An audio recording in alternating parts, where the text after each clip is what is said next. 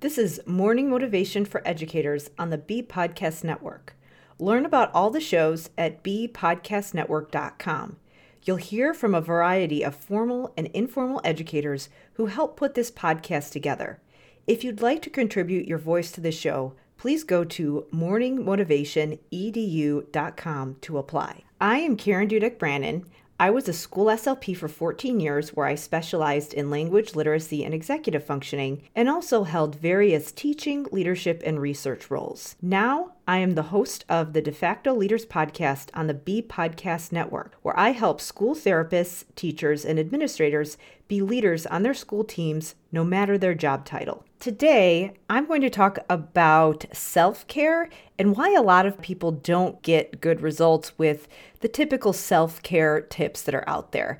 So, today I want you to consider the idea of building systems as part of your self care. So, here's why a lot of self care tips that are given don't work really well for people who are working in the education system. Imagine that you're buried in paperwork, knowing that you have a ton of meetings today, a ton of things to do, a ton of students to see, and then someone comes along and says something like, Oh, have you tried making a checklist? Have you tried meditating? I heard that's really good for stress. And then there's my personal favorite where people like to joke around about, well, I, I guess you just need a glass of wine. Now, to be clear, some of these things can be useful. And of course, things like meditation are good for you. People know that they should be doing self care. And what happens is that when you read all these articles about how you should be meditating or how you should be taking a walk and doing whatever the strategy is, what that does is it makes you feel even guiltier for not doing the thing that's supposed to make you feel better. So now, not only do you feel bad that you're not showing up for your students the way you'd like, you also feel bad that you're not doing your self care and you're not doing your morning meditation or your yoga or your affirmations or all of those things. And so it's not that those things aren't good things to do. It's it's just that if you don't have control over your schedule and you don't have a good system, it's hard to make time for those things. So the solution to gaining control of your time doesn't come from random lists of self care activities or organizers or productivity apps. It comes from creating better systems. And I help people do this by creating what I refer to as a master plan. And so, obviously, this is not a quick fix. This is a process that does require you to devote some time up front to getting it in place and to building new habits. But over time, it does help you to feel more productive and, most importantly, to block out time for more restorative activities without feeling guilty. But what I wanted to recommend to you today is the very first step of this process, which is doing a time audit.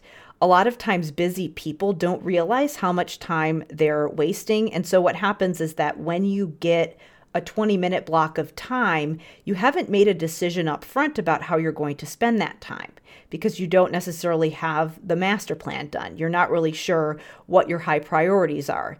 So, because you have to make a decision in the moment when you're already tired, people tend to default to time wasters. So, they pick up their phone, start scrolling social media, they check their email again, even though they know that they're not going to have time to really fully address and respond to all of the emails. And they do something that doesn't really move them forward.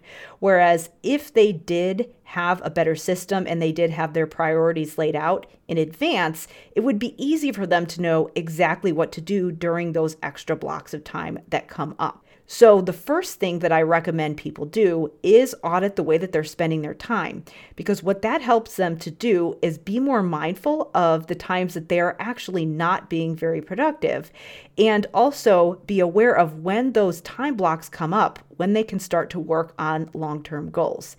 20 minutes doesn't sound like a lot, but when you have a plan, for what you need to do long term. In addition to some of those short term fires that you need to put out, you can make way better use of your time. And what that allows you to do is block out time for self care so that you do have more time for those restorative activities. I don't know about you, but what I find myself doing is that if I don't schedule self care, I don't do it. I actually have to keep myself honest about taking a break. So, to do the time audit, all you need to do is just for a short period of time, I recommend 48 hours to up to five days.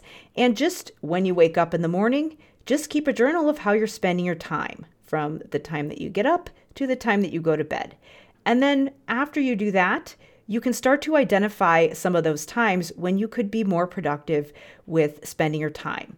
So, this is the first step that you can take to being more productive and blocking out time for self care.